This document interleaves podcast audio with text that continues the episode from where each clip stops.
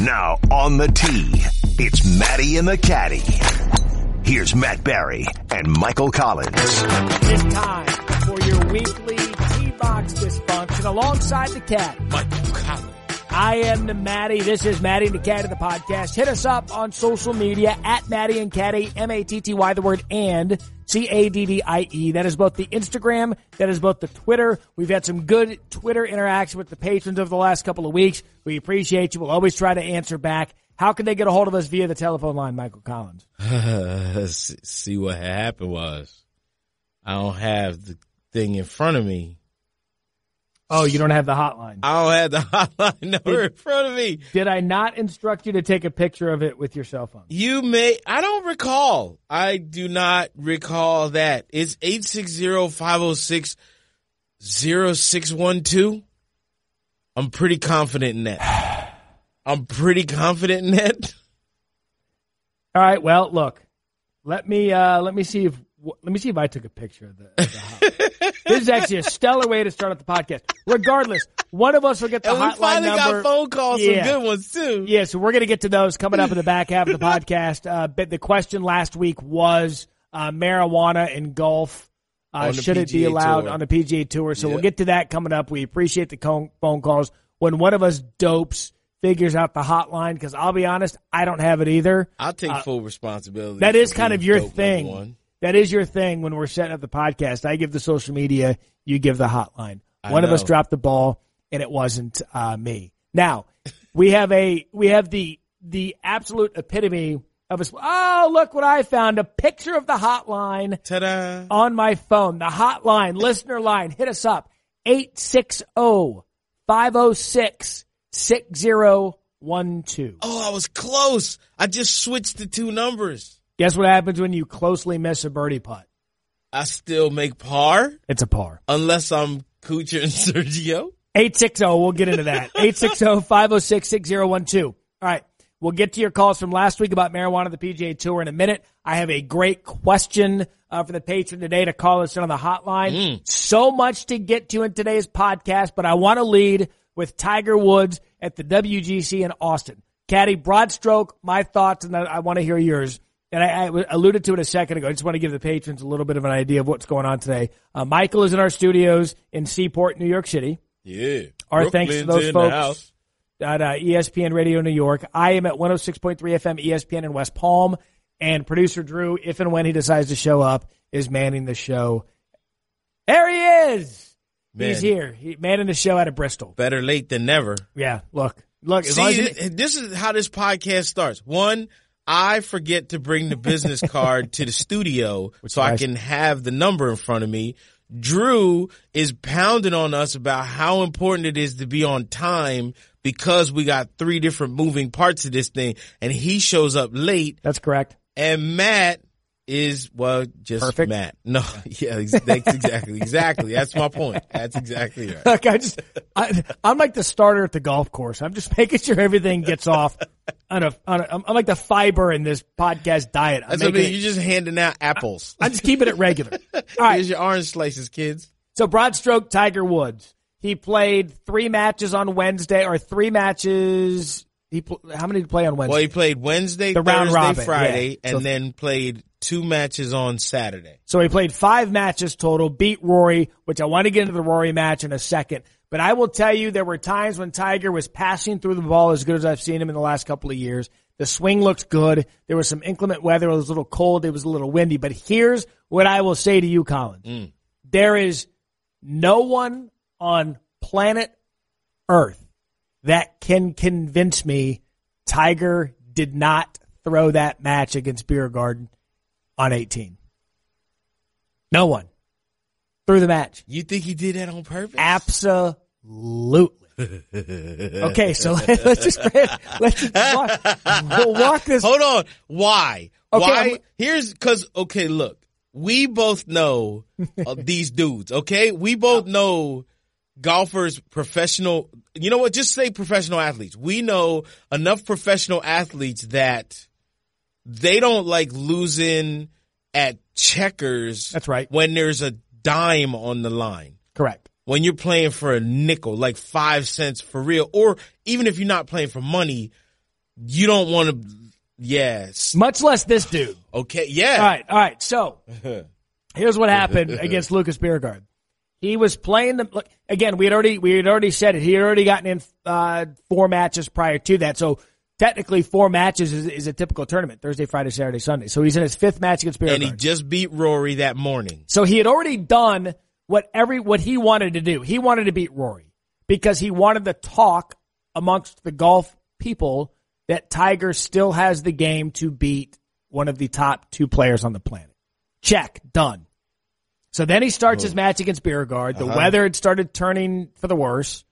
He was beating him because he was just playing golf and he was beating him. The only window of opportunity. Oh, and by the way, Bjerregaard hit that long putt on 16.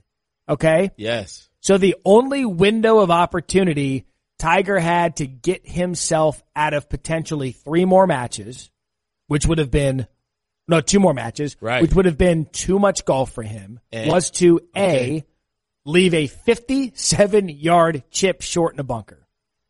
One, two, a four foot putt to extend the match. You are telling me that from 57 yards, the greatest player of our generation couldn't get up and down? Uh, one question: Okay. Have you ever seen him miss that shot before recently? I, no, like it was an easy shot. It was no, no, no. That's not a question. That's not. I, I understand it's an easy shot. I know it's an easy shot, but no, not recently. oh, Not not in the last uh from let's let's say from the only okay, the only time I've seen him recently misjudge a shot like that was at the Open Championship when he tried a flop shot and it On left 11. it sh- yeah, and he left it short yeah. and then I think he bogeyed or doubled the Yeah, hole, it was- and it kind of took it took him out of contention. Yeah, correct. But but listen, Caddy. Here's the other telltale. He he he he threw the match. What does Tiger do? And you know this because you're at all these tournaments. After a round, how does Tiger handle the question of how did you think you played today? How does he handle that typically? He does a typical Tiger answer. Which is I felt like I hit the ball really good today. there you go. Everything. That's it. There- That's it. Stop. What did he say after this? Oh, I am so angry. I am so pissed. He never says that. Ever. I know. Well, Ever. and here's the funny thing. So he, it took him a long time to actually come out and talk, but you also have to remember Rory, Rory didn't throw that match and he didn't speak period to the point where he actually put an apology out on Instagram and Twitter for not speaking to the media afterwards because he was so lit up. But see, this is where I give these guys a pass. It's because golfers are not used to playing match play and they're also not used to having to speak as soon as they walk off a green and got beat. Yeah. Yeah, because they're typically playing the course, not the player. Correct. So after they finish, they go in the scoring trailer, they sit down, chill for a little bit. Phil takes 40 minutes most of the time that he's in there just gathering his thoughts, gathering, you know, retying his shoes. I don't know what he does, but whatever. There's, there's guys that Massage, take, who knows? yeah, maybe, but I'm just saying, you know, working them calves out again. Uh, there's guys, they just take time and Tiger wasn't going to speak either. And they kept saying, he kept telling guys, just give me a minute. Just give me some time to cool off before I speak. And uh, my, to my guy's credit, who was there was like, well, how much time you need? Cause the jet's fueled up. So like, what you gonna call us from the airplane? There you go. Like you gonna, you gonna leave and jump on a jet? That's what Rory did. Like, Jet was fueled up for Yeah. what? To be in the well, the jet was fueled up. You know, once you, once the pilot sees that he lost, then it's you start going through all the pre-check routine. Like, here we go, get it's time to go because you know it's not like he's like, oh, I'm gonna stick around for a couple of hours and get some practice in. No, he wanted to be in his bed by Saturday night to take Sunday off to get around in at Augusta at some point this week, which he probably already has, and then he wanted to rest. There's in no world. I just, it's so hard to believe that he threw the last hole on purpose. So that is my question to the patrons. I 860-506-6012. Did Tiger throw the match on 18 to get home and rest for the Masters? Listen, everything worked out as perfectly as I had hoped, not just for Tiger, but for Rory too. I love the fact that Tiger beat Rory. It's great. Because this is the second time. See, this time when Rory got paired with Tiger at LA, it wasn't nearly the madness that it was when he got paired with him last year. And he came off the course talking about, I got a headache and Tiger gives a shot and a half to the field every time he tees it up. I don't know how he plays in that craziness.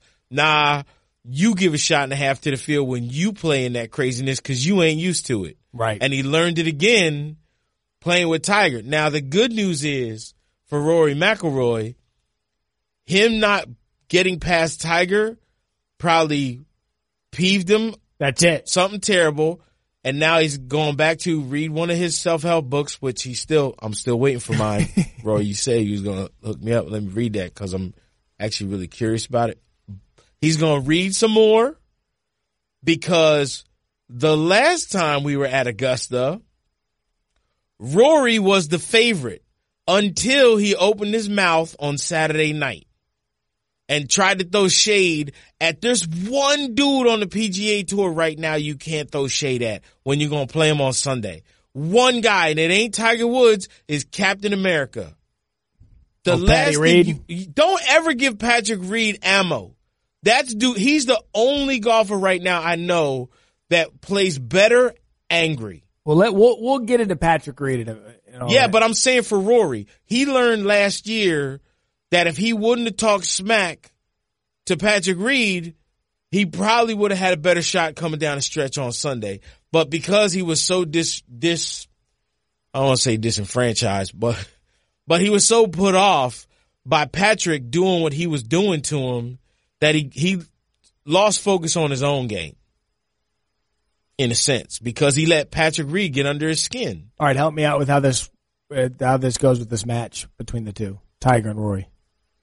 Between Tiger and Rory? Yeah, what does that have to do with Rory? What I'm saying is Rory learned something going into the Masters. Number one, the crowd's not going to be nearly as crazy as it was at match play. That's correct. He's not going to get paired with Tiger Woods in the first or second round, or first round at least. They repair every day. Mm-hmm. So he ain't getting paired. Wait, I'm pretty sure they repair every day. Sometimes that throws me off. It does. It was just that you just you got me thinking about it. I know too. because I think I'm I'm almost well. I don't think they no, do. actually they don't, don't think they because do. they don't because they don't go twosomes until Saturday. That's right. They go threesomes. They're So not twosomes. They're not. They're grouping and pairings, sir. Okay, so the group- Augusta, get get your get your Augusta vernacular ready now. well, you know what? Today it's pairings and First nine, fans. when we get there, it's patrons and groupings. All right. All right. So until we So- get there, until I have my badge, you give me a badge and I'll say it the way you want. if you don't give me a badge, I'll say it the way I want. How about that? You know what I'm saying? When I'm on your property, I'll play by your rules. When I'm on my property, I'm gonna play by my rules. So there you go. Um, you talk all big and bad now. They no, will have you on I know, your as soon as they'll get have there, you on your hey, I knees just by want to apologize Monday to morning. y'all Right. for- you know I was just playing, right? Y'all know I was just playing. I was just playing. Let me Now give me a second sandwich. while I go drop a mortgage payment in the pro shop. All Yeah, right, that's the other thing they're gonna let me in. We'll get to that too. All right. Um, so back to Rory. So he back learned. to Rory. He learned something in that loss to Tiger that if he gets paired with Tiger on Saturday or Sunday, he now knows what he, he's got to do. Absolutely. Look, it and Caddy, you hit it perfectly. I think it benefited both both players. Like it, it probably triggered I don't Rory. believe Tiger threw the match, There's no but Tiger. Hold on. Third- okay, go I ahead, don't yeah. believe that he threw the match, but I'm extremely happy that he didn't play Sunday because it was 41 degrees. That that golf course in itself, and I was saying this before, that golf course is a horrible walk. It's not a. It's we spoken to a couple of golfers. It's not even a great golf course. That's not a good walk, and it's 40 degrees. And what happened to Tiger when he tried to compress a lot of golf on a Next train. yeah. That's Let me yeah, ask you something. L.A. Let me ask you something. Let me ask you something. They have we we all we live in a, a world just full and beefy with technology. Yes. You are telling me that no one in Camp Tiger pulled up a weather app for Sunday and was oh, like, Oh, we know that happened though. right. Okay. That- that probably so happened. he's like, you know what? I am not going to play 36 holes of golf, more golf in this weather if I don't have to. Now, if he just goes out and beats Bjerregaard and he just can't do anything about it by just playing Tiger golf and he wins, Or if Bjerregaard plays like Aaron Wise, who you could tell like Tiger's very first match against Aaron Wise, that dude, I felt so bad for him, and I love Aaron to death, but you could tell he was shook. right. So that first match was a, an easy walk for Tiger. yeah, yeah, and he can't, he can't do anything about that. But if if if Bjerregaard left the door open by by nailing that putt on sixteen, and so they're they're just you can't. Let me ask you something. Okay. If Bjerregaard makes the putt on 16, Mm-hmm. or say he misses the putt on 16, Yeah. do you think Tiger then tries to throw two holes away? No. Because it's I- too obvious. Here's yeah. Here's my exact thought on this. Okay. I legitimately believe Tiger was playing the the match to play the match, and whatever was going to happen happened. If he won, he won. But when he was given a sliver of a crack of an opening to maybe push a putt he makes nine and a half times out of ten, or a chip shot, a pitch that he hits a lot. When he saw that opening, I think that he took it. Why not at least have the hole and lose in a playoff then? He didn't You're need going to do it. He didn't need to. He he absolutely didn't need to do it. He's like, all right, I'm going to leave it short. And Bjerregaard played what everybody said you should do, which is play that shot long and try to get yourself out of there with a 15 foot birdie putt or par at worst. And so Bjerregaard does that after Tiger leaves it short in the bunker, hmm. and then he hits a great bunker shot. And then he's like, all right, Bjerregaard's in for par. And he look the the putt almost went in. I just um, he had an opportunity. He had an opportunity to make a business decision, and he took it. And I'm fine with it. I don't know if I'd be fine with it if if I don't know, man. Hey, look, look, I'm not saying he, I understand it's a business decision. He's not point It's like a wide he just- receiver going across the middle and alligator arming it when it's the first quarter and like you want to see the second half of the game at least in the playoffs or something. Like uh, I don't know. Can I ask you this I though? just don't what know how I feel about that. I know I hated. I hated. I hated I saying hate. You know what? I hate myself being okay with it. How about that? I Like, hate my. I hate myself for actually trying to convince people that this is what happened because it's like it's my dark, twisted way of thinking. But dude's 43 years old. He's and it already would be missed. so easy to do. And it, and the other thing is, it actually makes a lot of sense. I know it does. It Do you think he wanted to miss Bay Hill? No, but he had to because he had a next. Do you think he wanted to even put himself in a position to not be physically in peak form at Augusta? See, I think the opposite. I think it was extremely convenient for him to be like, eh, I don't really need to go to Bay Hill right now. Dude, five matches of competition. Could you could you ask for anything more for Ty? He wasn't. He he got out of the, the round robin round, the group stage round, whatever they're calling it now, the three the three uh, three match round. Yeah. So he got out of that. He beat Rory McIlroy, who I've contended peak of his powers, best player on the planet. So he beat Rory. You and Mike Greenberg together. Greeny just said that to me too. What I mean, what else does what else did Tiger want out of the WGC? I think it was Nothing. perfect. Yeah, nothing. That's Like to go play Kevin Kisner or Matt Kuchar. well, he didn't need didn't need that. that'd have been better than. We had an opportunity though. It almost could have been. It could have been Tiger Sergio. There Could have was a chance the scenario could have broke the right way and it would have been Tiger Sergio. That's actually a pro segue. Uh, we just brought up Kuchar and and Sergio, and Well, you threw Kuchar out there too. That's right. yeah, just said, yeah, Kuchar.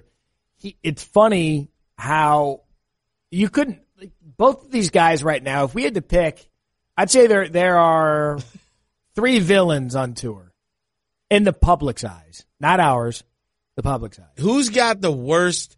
Who's had the worst start of the year? Between these are the two, like we two guys who have Yeah. had the worst public image start of the year possible. Yeah, and we like look, you and I like Patrick Reed, but Reed's a villain, right? He's made out to be that. Correct. He's not a villain, but he's made out That's to his be character. a bad guy. That's yeah. his wrestling character. Yeah. He's the villain. Kuchar's the villain. Sergio's the villain. Now, Well, Kuchar Sergio was and the Kuchar. Kuchar was like the nice, good guy with the southern smile that was like so prim and proper, and the truth came out that he's actually a big cheapskate and not nearly what he pretends to be in public, which Right. is that's fine. That's And- portends, not pretends. Um, and Sergio's and had, Sergio is known for some of his antics. The the most that I hear from the crowd now, again, all cards on the table. Full disclosure, Sergio, somebody I call a friend. you know, we I I text with his wife a bunch because she got a show on Sirius XM, and we've known each other for a long, long time. So I'm saying from everyone I hear from crowds and from some of my other friends, Sergio's rep, crybaby. Crybaby, immature, and sometimes disrespectful to the game of golf. Oh yeah, you, I mean, you don't need backstories for that. I mean, he's the guy that famously said, "I'm never going to win a major. I'm only good enough to be second place." Uh, he's got a temper. True that. I mean, he he he comes out, he comes off in And he's public. going through some personal stuff. Yeah, he beat But- the hell out of that sand over in Dubai because he didn't like the way the bunker was raked. Why would they get mad at that? It's, just, I- it's I right mean, there. it's- like it's- you can't get more, bro. I just you walk seven steps. Here's some more sand. Just take as much as you want. Whatever. So this comes up, and this, we bring this up because of the Sergio Kuchar match where Oh, and and the subsequent Video. horrifically phony video. Like that was what's the worst thing that the two of these dudes could do would be the and they did it. All right, Go so on let's social let's, media. Let's go back and start with led All to the video when Sergio missed a four inch tap in putt. Well, go w- back further. He misses a putt to top, he misses a putt to win the hole from about two and a half, three feet. Correct. Now, Lips out, reaches about- over, and goes to backhand slap tap it in, which would have had the hole, and misses that. and that was the four incher where he, yeah, he literally in one motion missed the putt, Lip swept out, it back. Yeah. Now, Kuchar says afterwards that he was going to concede the four incher to half the hole. Well, yeah, of course you you're going to, but because he didn't have time to yell it out, it's good. And Sergio raked it and missed the rake.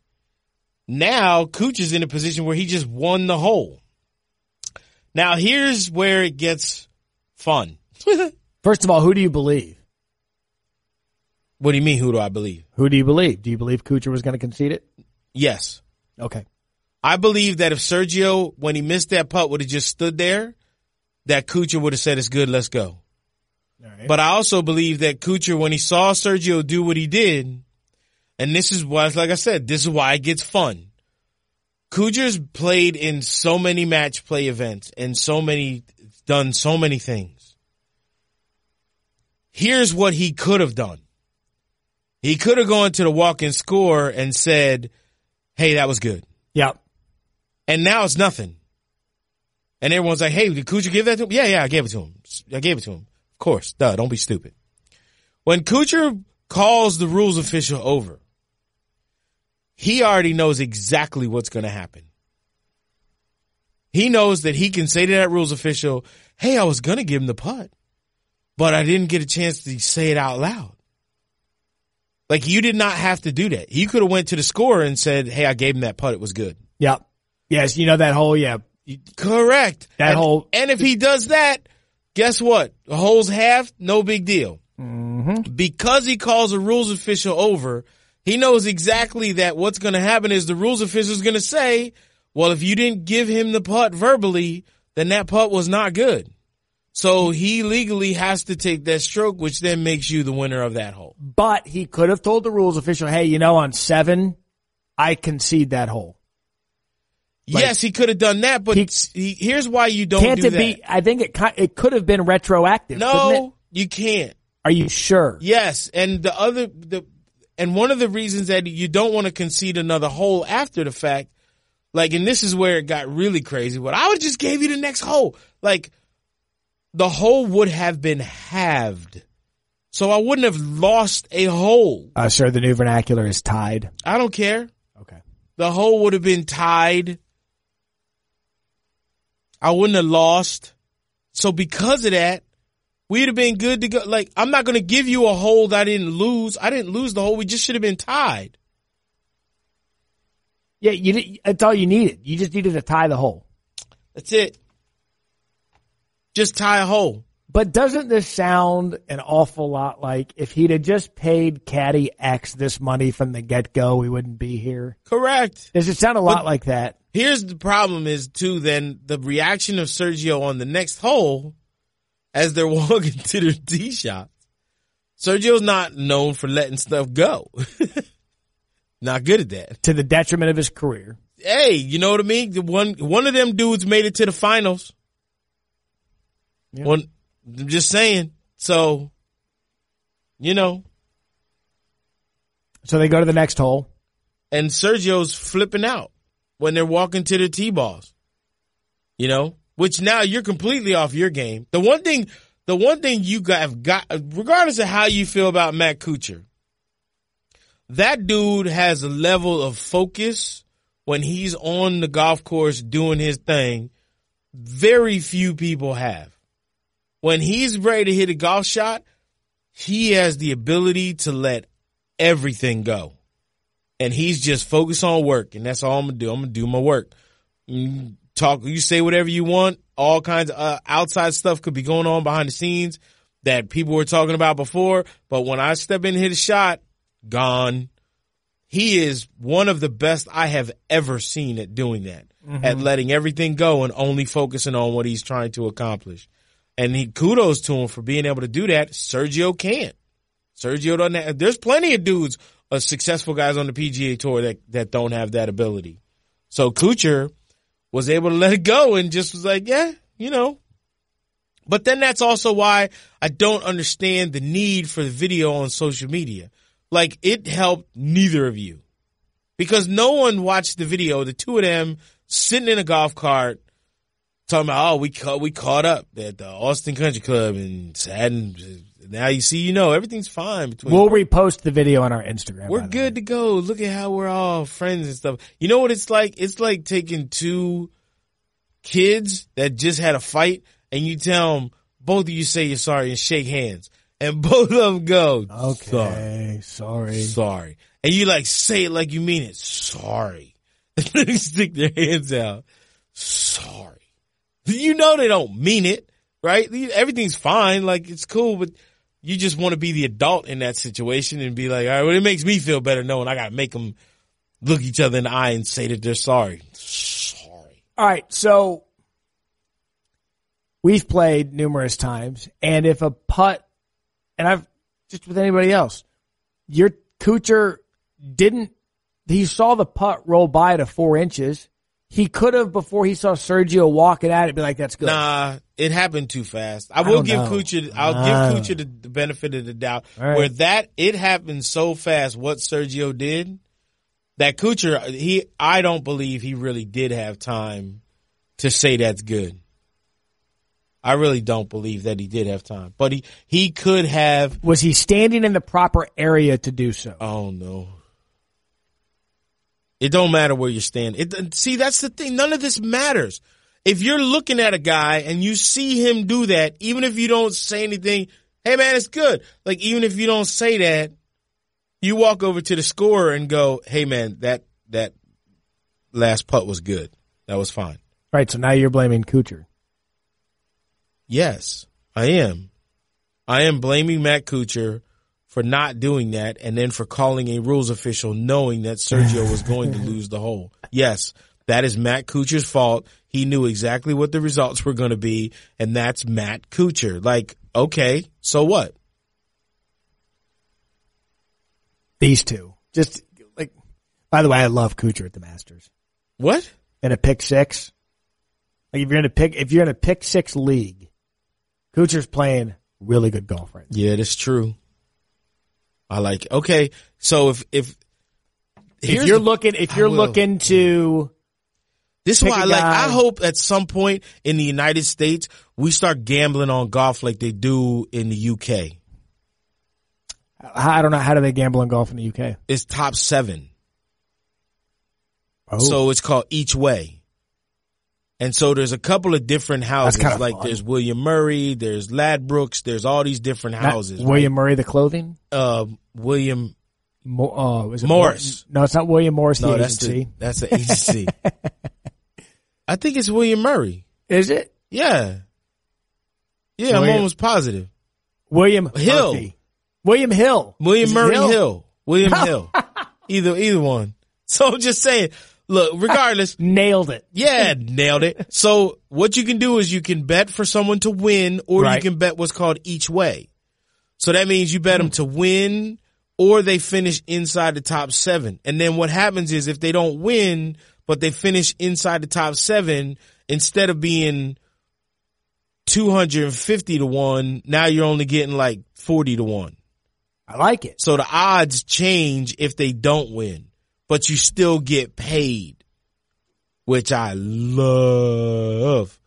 You know, it's, it, it, and it makes it more interesting to follow the guys because then what happens is if you pick the winner, awesome, but now you're rooting for dudes to finish second, third, fourth, fifth, and sixth because now you're getting paid uh, by all of them.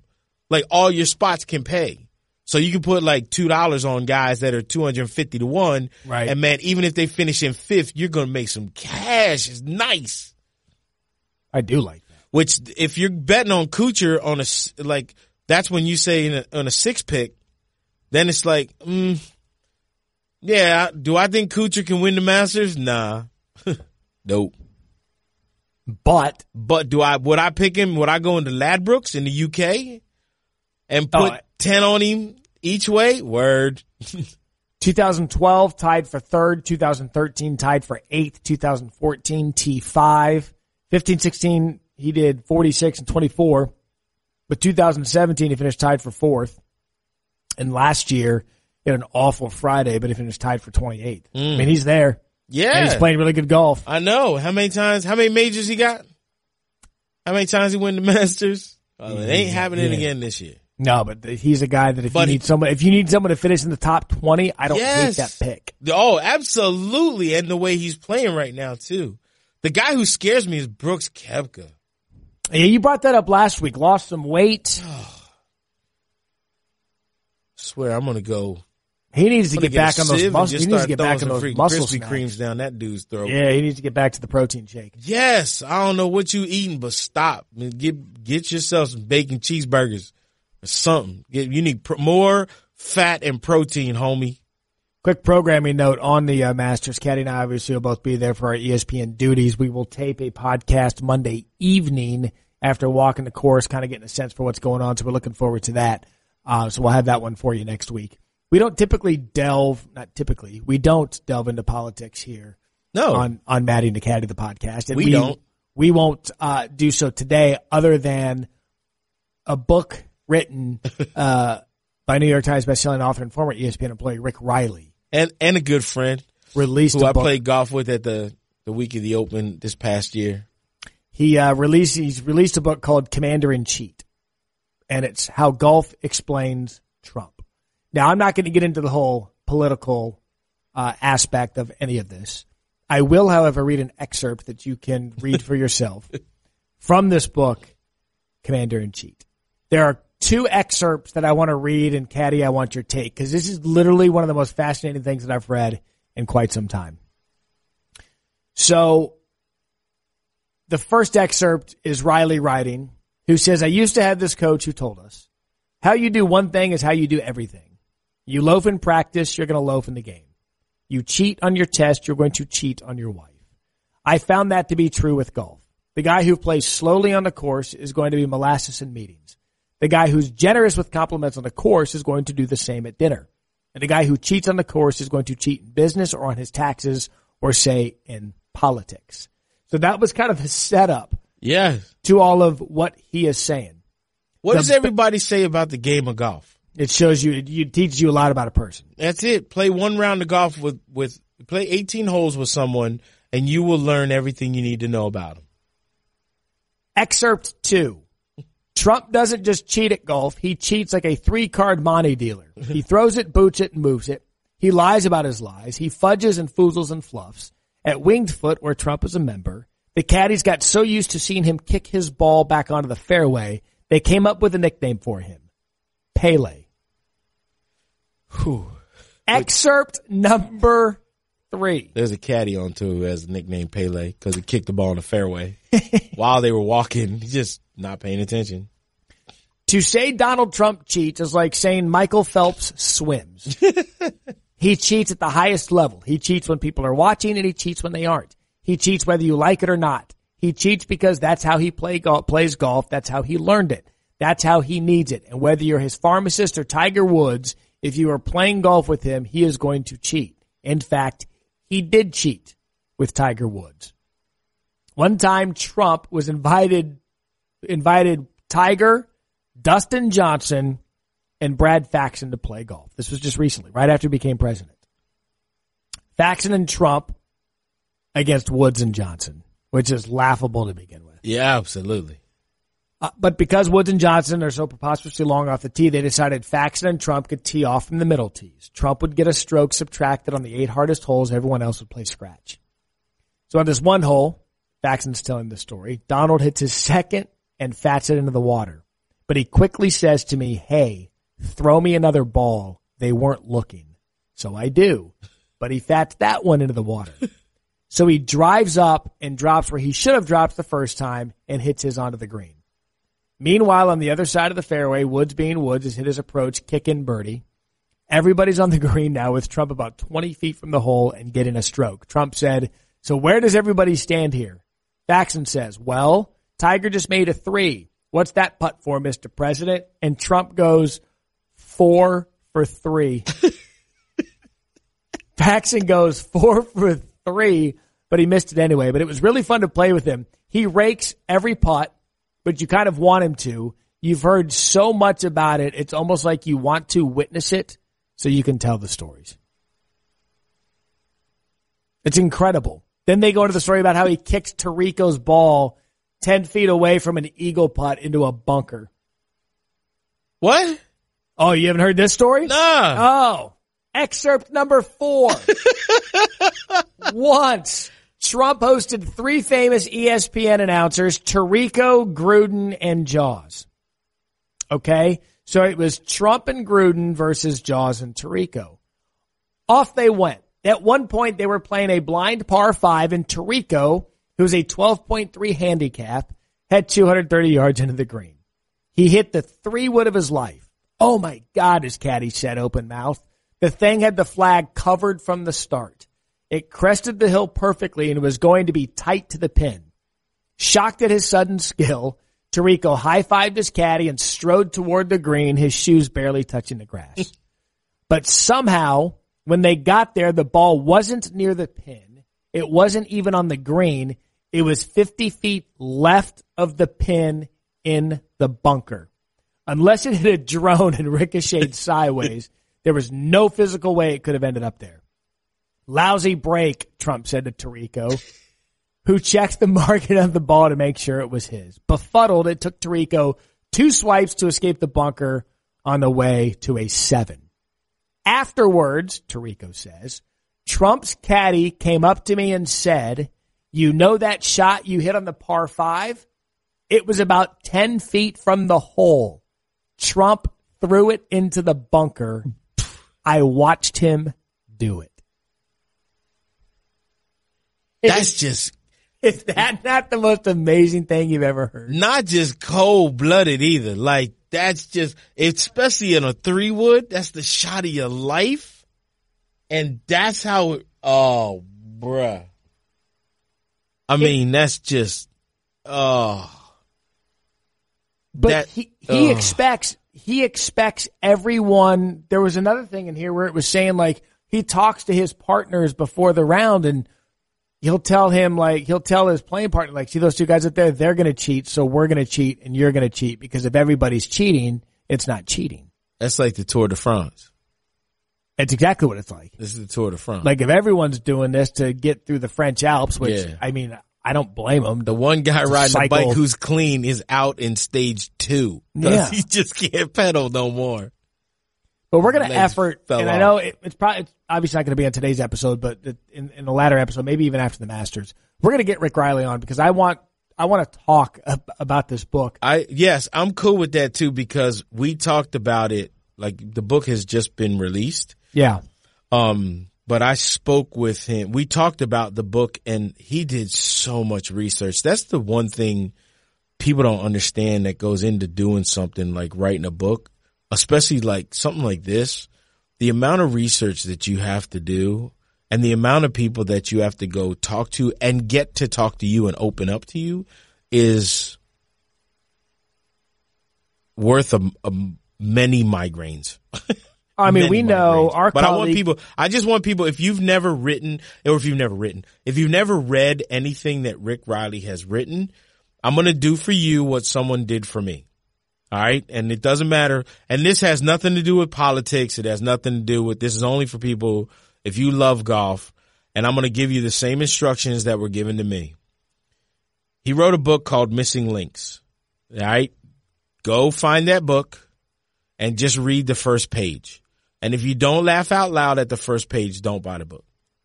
missing links. It's All right, called I've- Missing I'll, Links. I'll do I'll do it as well. I've never- 1996. okay, I remember I was caddying for Chris Couch in Ohio and, and a guy, we, we were staying at a house and a guy had this book and he gave me the book. He goes, do you read? And I go, yeah, a lot. And he gave me the book and he, that was his instructions. He goes, here, just read the first page. If you don't laugh out loud, you don't have to read the book. And I sent it back to him two weeks later because after reading, he heard me laugh and I told him I want to keep this if it's cool. And he goes, yeah, keep it and send it back to me when you're done.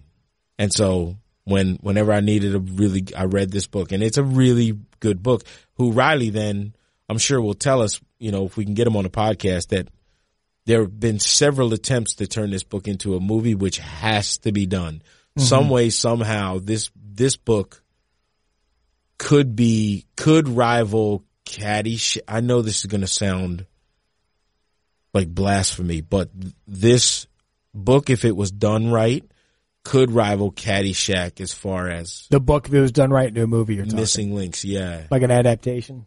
Yeah, if they if they did it right, this could this could rival Caddyshack. But it's not the same, not even close to the same premise, storyline, none of that stuff. It's just a really, really cool book. So I can't wait to see Rick. Hopefully he'll be at the Masters. Yeah, he'll be. I A, don't- he'll be. A, he should be. A, okay, he should be, but I mean, look, if he's selling a, a an air quotes golf book, well, he ain't about the- selling it there. about the no, he won't sell it there. But if he, he he's going to want to be seen, Potentially, but he could also be doing some kind like this is he does those crazy book tours and stuff, and now that he's not, he's not actually full time working for anybody.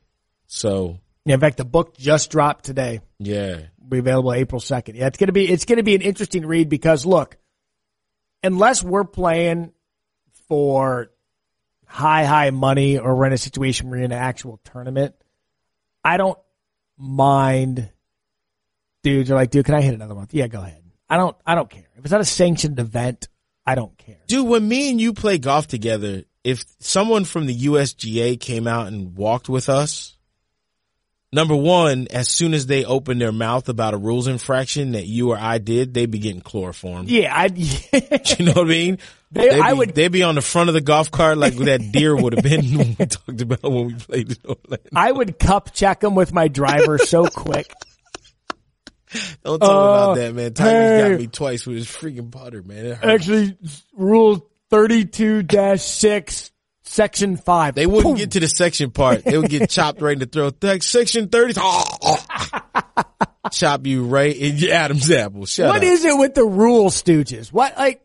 I mean, I get it. There are rules. You can't just blatantly disrespect the game, but come on. what I don't understand is if you're not playing on a professional tour and you're not playing in a USGA sanctioned event, if it's just a fun event and there isn't any big crazy money on the line, then everything that you do can be local rule amended anyway. So you just agree between you and your buddies that this is what we're going to be allowed to do. This is what we're not going to be allowed to do. My boy Bob Harris says that his father-in-law and his buddies, they play winter rules all year round and they live in Tampa. Like, what do you mean winter rules in March? Like, what do you mean winter rules year round? When is there winter in Tampa? Maybe like that's for my six point. That's- days. yeah, even if in February, like February 12th, it could be 40 degrees, which would be rare in Tampa. But even if it is, like, what do you mean winter rules were rolling the ball? The fairways are the same now as they were in September. And let me be, let us, let, and I think I'll speak for the both of us in, in this respect because we, we got here because of the, the, the excerpt from the Trump book. We're not saying if you hit the ball in the water, it's not a stroke and you don't have to drop Oh, two no, and no, hit no. three. You still got- we're not, yeah, yeah. we're not saying that. Nah. We're saying that if your ball is up against dirt and a root of a tree, you can move it out a little bit. Yeah, like I don't, I'm not playing you so that you're going to break your wrist and then we don't get to finish the round. Right. Or you got to just sit in the golf cart while I finish the round as your wrist is pointing in the wrong direction or your fingers are all smashed up. Like, let's get- that's not fun and doesn't grow the game. Let's get Brooke. Brooks here. Are you, are you there? Are you listening? Are you, are your headphones on? Can you talk to the patron? So while Brooksy jumps on the right microphone, I have not talked to any one person who hasn't agreed with us on this subject when it comes to the rules and the USGA. And people laughed. Here's a great one. When I told people that Mike Davis played Pebble Beach and four days at Pebble, they played lift, clean, and place. And for four days, he would not lift, clean, or place his golf ball. People laughed at him. People It's did ridiculous. not think, oh, what a wonderful, upstanding steward of the, all the rules that is the USGA because they've never played lift, clean, and place for the US Open. And he really proved a great point there. No, you look like an idiot. You know the guy that I want to punch? I want to punch the guy. I don't want to punch Mike Davis. I like him a lot. No, not And when Mike I Davis. did, when I talked to him for an interview, he was like, the first thing he said to me was, "Hey man, please be nice." it's like, come on, man, you ain't gotta be scared of me. I'm not. I'm not trying to hurt nobody. That ain't my thing. I played with a uh, with a guy out here in Florida, and I left my second shot just it was short of the green. It, it was on the fringe, but it was it was it was coming off a little bit of a wet day, and so I, I think it was a nine iron in, so there's some good height to it. And then I kind of plugged a little bit, so the ball was dirty. It wasn't on the green.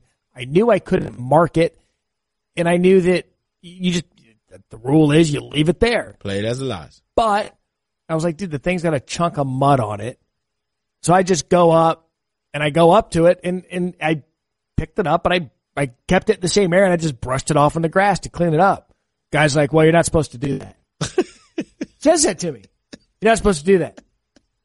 This is a dude you ain't never This played is golf like before. ever. It's a perfect stranger. This is like the fifth hole.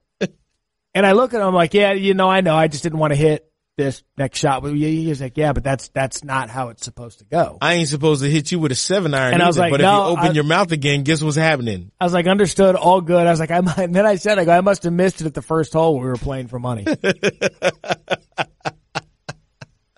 That's really funny. I'm sorry. Is was there any point in today that you thought I was going to ask you to So sign where- my scorecard and verify? but if it was you and I, if you and I were playing and I, and I left it short like that, I would ask you, Mikey, do you mind if I wipe this off? you would never. You know. Uh, but I wouldn't, I wouldn't know. do it. I wouldn't do it on asking though. That, that's, that's the thing. It's like if we're, if we're playing and we're having some fun, dude, do you mind if I clean my ball off? Uh, and you already know the answer to that. Right. Absolutely. Yeah. You can. Cl- I don't. That kind Brooksy, are you, are, are you mic'd up yet? No, he's not. Look, it was hard enough to. Get I'm him. mic'd up. I'm mic'd up. Okay, gosh. I'm- The I don't have long enough big. arms to turn everything on. where at the where same do you time. weigh, where do you weigh in on this? Because you you can be a little little. uh I mean, you win tournaments. You're Rule you're you're a stick. So here's the thing. Honestly, if I'm playing with any of my friends, um, I'm not saying a word. Um, I, I, I'm probably going to acknowledge it, but I don't care. You, you can literally clean your ball off at any point. The only thing that you're going to do, not that you could do that would make me mad is tee up a ball in the fairway. Anything else is fair game. Wait, people do that? Uh, all the That's time. for kids, man. All the time. I've seen, never- I've seen it too. Re- Yeah, adults. So I got a story for you from this from this last weekend too, which I thought was pretty funny. It just got north of 40 degrees in Connecticut, so everybody Yeah. thinks it's golf season. So I was playing on Saturday, and I'm playing with three random guys, and one of these guys is their like ringleader. He plays the course all the time, and um, he gave each one of his playing partners mulligans. Now we're not playing for money. Um, we're not in the same hemisphere in terms of handicaps. Um, but on the 12th hole, I hit a ball that uh, went a little left. And uh, so he looks at me and he goes, he, he goes, "You're gonna need to hit a provisional."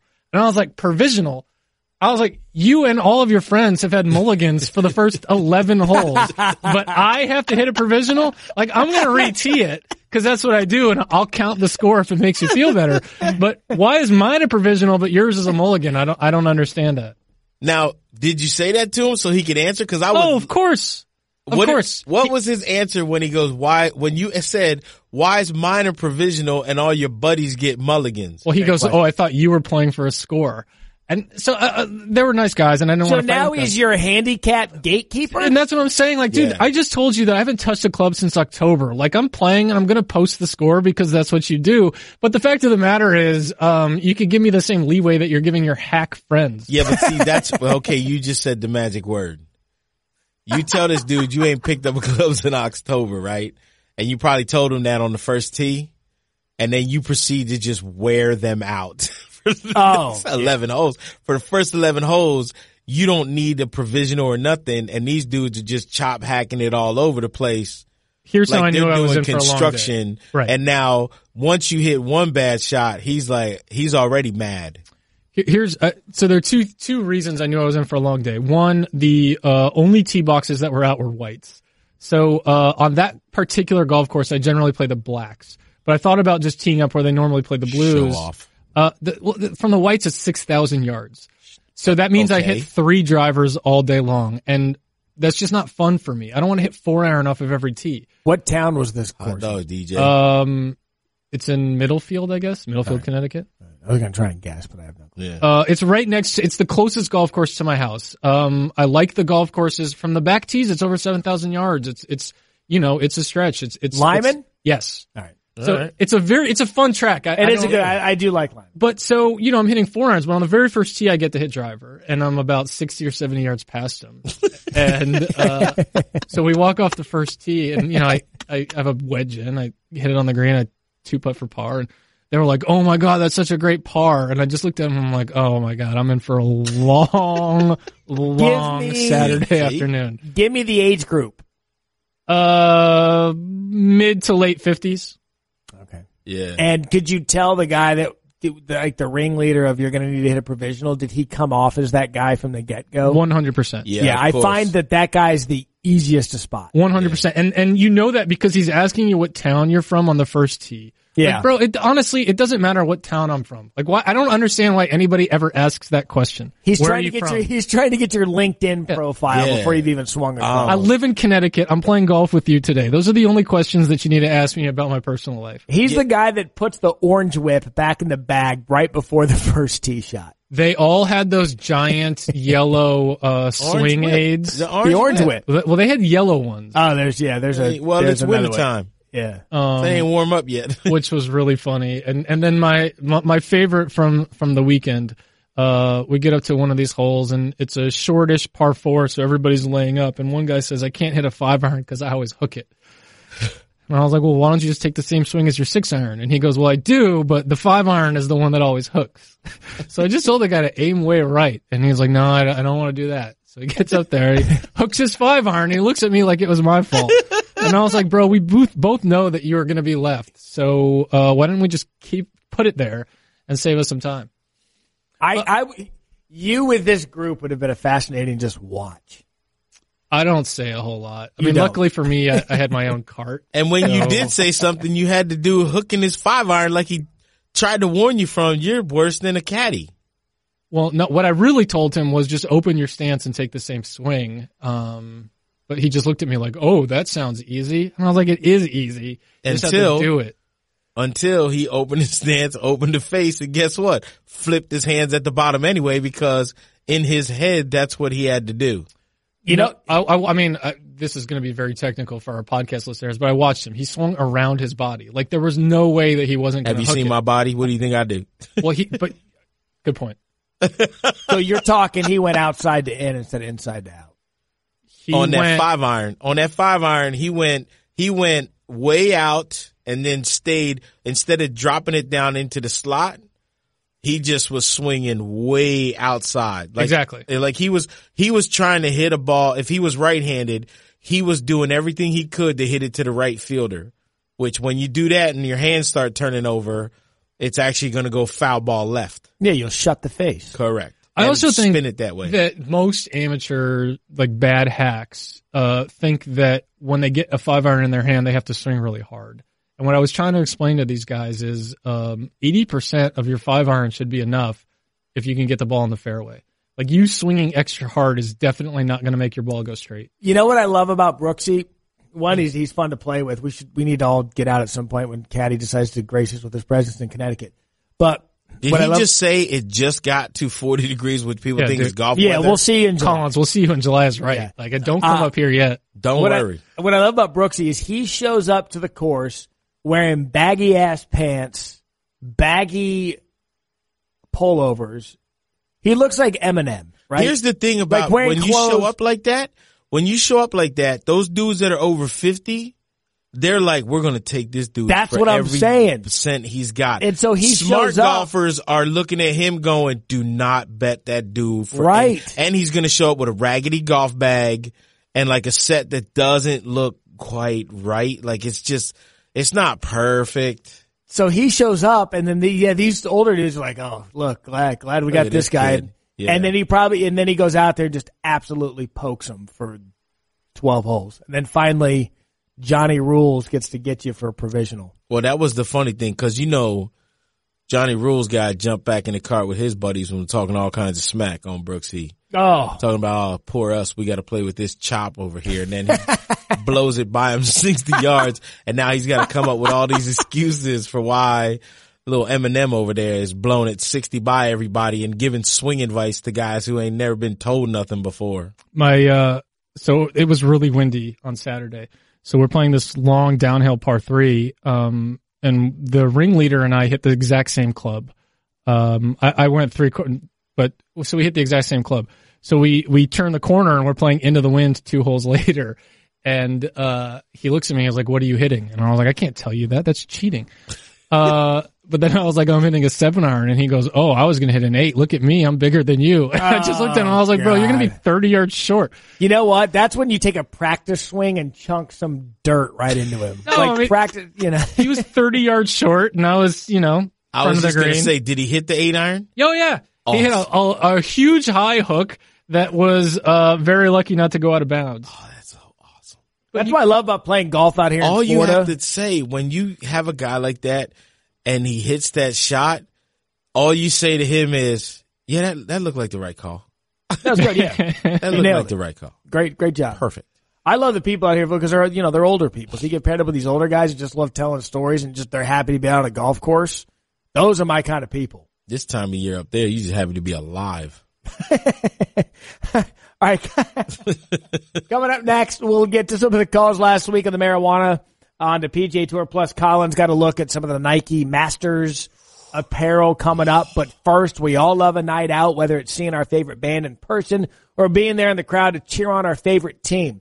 With Vivid Seats, you can attend the concert, show, or sporting event of your choice at a great price. Vivid Seats is the top source for tickets for all live events you want to go to. You can sort by price or look for seats in the section and the row of your choice. To make things even better, Vivid Seats is giving listeners an exclusive promo code for new customers to receive 10% off your first ticket order to save even more money. Go to the App Store or Google Play and download the Vivid Seats app. First time customers can use promo code GOLF for 10% off your first Vivid Seats order. Every purchase is backed by a 100% buyer guarantee. For the biggest concert and games to the hottest theater and more, Vivid Seats has it all. Download the app, and enter the promo code GOLF for 10% off your first order on Vivid Seats. Make a memory that lasts a lifetime and let Vivid Seats help you get to your favorite live event.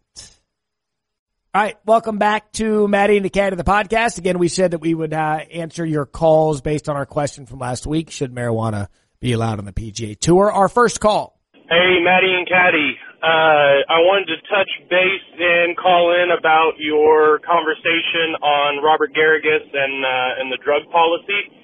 Uh, I think number one, the uh, the big thing that is going to have to be addressed is with the legalization of gambling.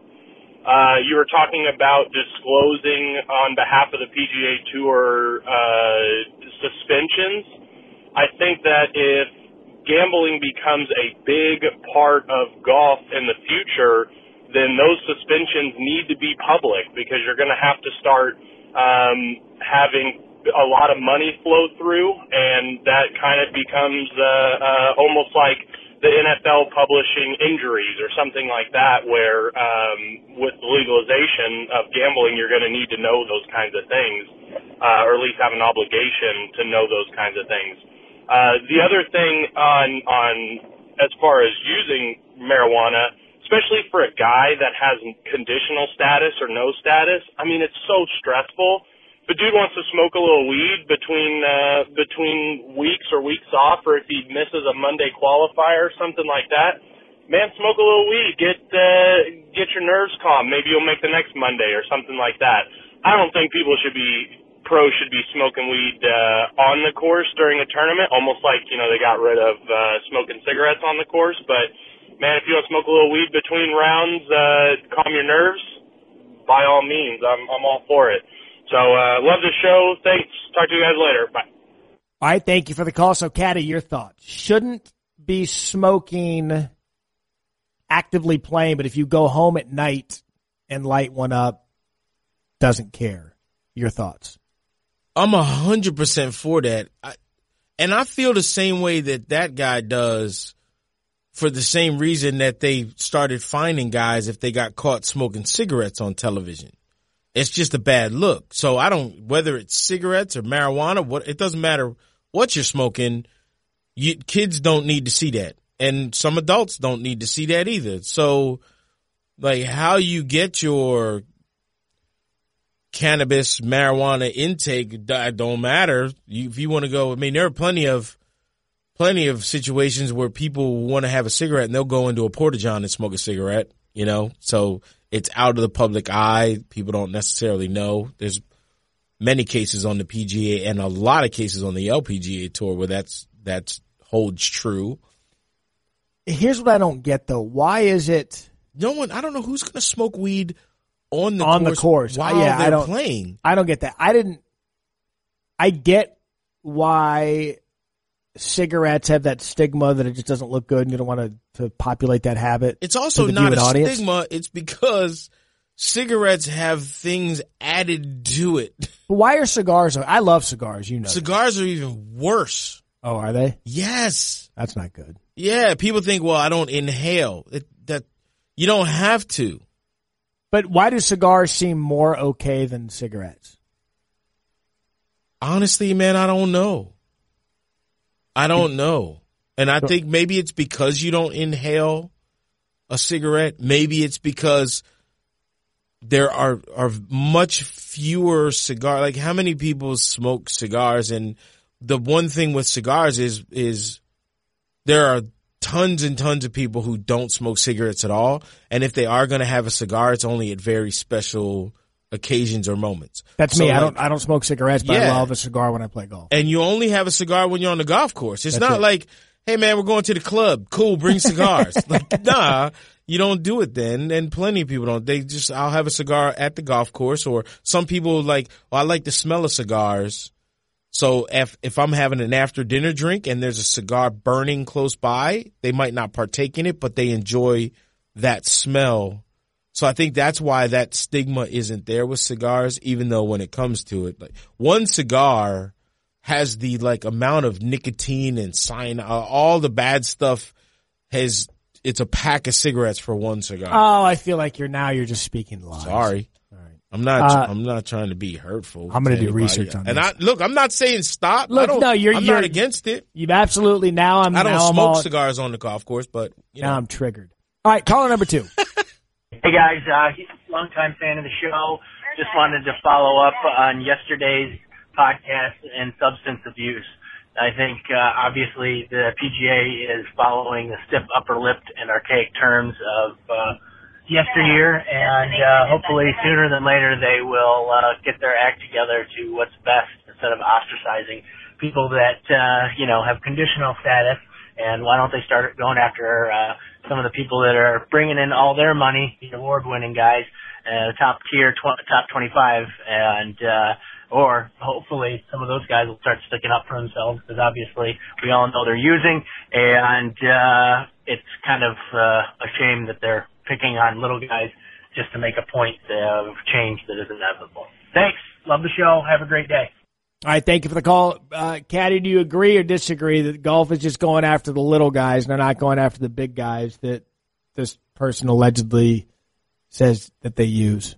This caller also probably believes in contrails and some Bigfoot conspiracy theories and the Loch Ness monster is a member of the CIA and an undercover agent for Russia. It doesn't, it, when people say stuff like this, they don't understand that the PGA Tour did not, they were not the ones who publicly announced that Robert Garrigus was suspended for marijuana. Garrigus did that on his own. The policy of the PGA Tour is to not, it's the exact opposite. The PGA Tour will not, does not, and won't release suspensions of people who tested positive for recreational drugs. Period. So to say that they're only coming after the little guy is so ridiculous and idiotic. I can't even, it's hard for me to come up with a catchy, funny analogy for it because it's so ridiculous. It's so ridiculous. We know of golfers who have taken time off. And the speculation was the reason that they took time off was not of their own accord. Then they didn't have a real good reason for why. Right. And it's because the tour hasn't come out and said, you're suspended for blank and publicly they, cause that's not what their policy is.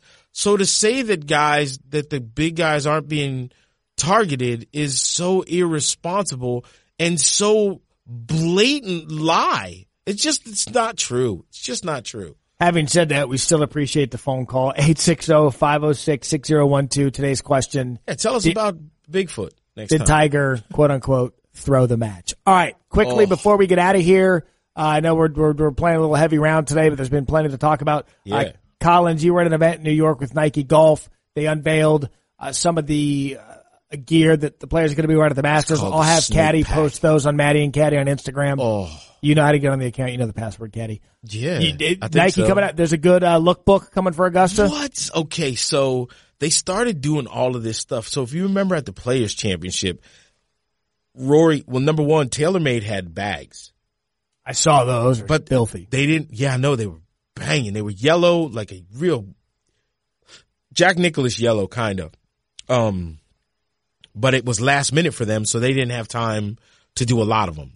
Nike came out with shoes. Rory had a special players championship shoe and the bottom, like it was a classic white, but then it was gold for the new trophy and the foot plate on the bottom was gold. And I mean, it blinged when the sun hit it. So he would follow through on a swing.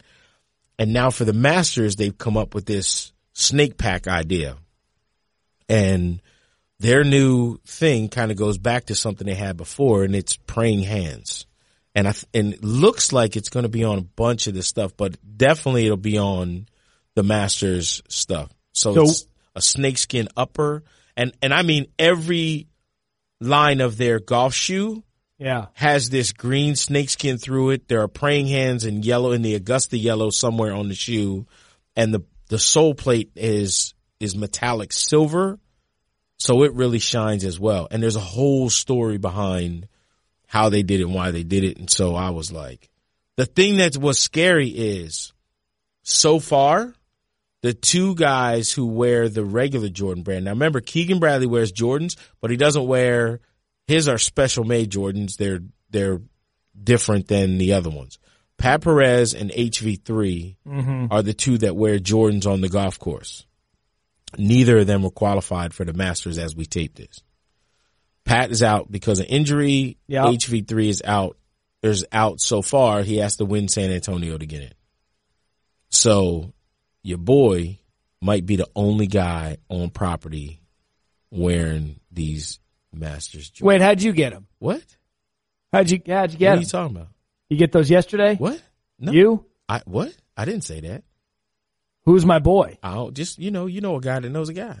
See, typical caddy doesn't tell me he's going to this event and then swipes the. Whoa! Didn't Twice tell you. Hey, uh, back up there, fool. No chance. Like, Hold on. Stop lying to our listeners.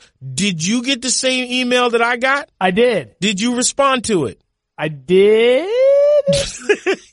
What's the next word? Not. What? I didn't You hear did, that. did you reply? Hold on. Did you say it reply again. all? Say it loud. Say it proud. You did what? I'm not sure. I'm not sure.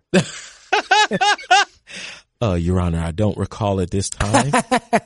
So they know did, did they give out shoes at this event? I, maybe they did. I, you know what? Only the people that were there know. Oh, you know what? Yeah, that's a good time to end the podcast because now I'm really here. and I'm getting. I just triggered Brad and Chad. All right, so we will talk to you next week from Augusta National. Yes. Uh, we are looking forward to that uh, first major championship of the year. Uh, Maddie and Caddy will be there. Uh, walking the course Monday, getting some stuff. We'll tape uh, later that afternoon, and we will have that out to you uh, first thing Tuesday morning. Uh, we appreciate the download, subscription. Please rate us. Uh, please spread the word. Caddy, will you will you please post some of the apparel on Maddie and Caddy Instagram? Yeah, some of the stuff I'm not allowed to because it's embargoed, but some of the stuff I actually saw all four shirts that Tiger's gonna wear. Yeah, those they put those out yesterday. Those look Yeah, good. so I can post the pictures that I took as well to show that one of us was there. Awesome work on those shoes, man. Great job. Yeah, thanks, man. Yeah, too bad you don't wear nines. Look forward to seeing you in them. All right, for the caddy. Michael Collins. I am the Maddie. This has been the Maddie and the Caddy. Thanks for listening to Maddie and the Caddy. Check out more great ESPN podcasts in the ESPN app, Apple Podcasts, or wherever you listen to podcasts. Maddie and the Caddy.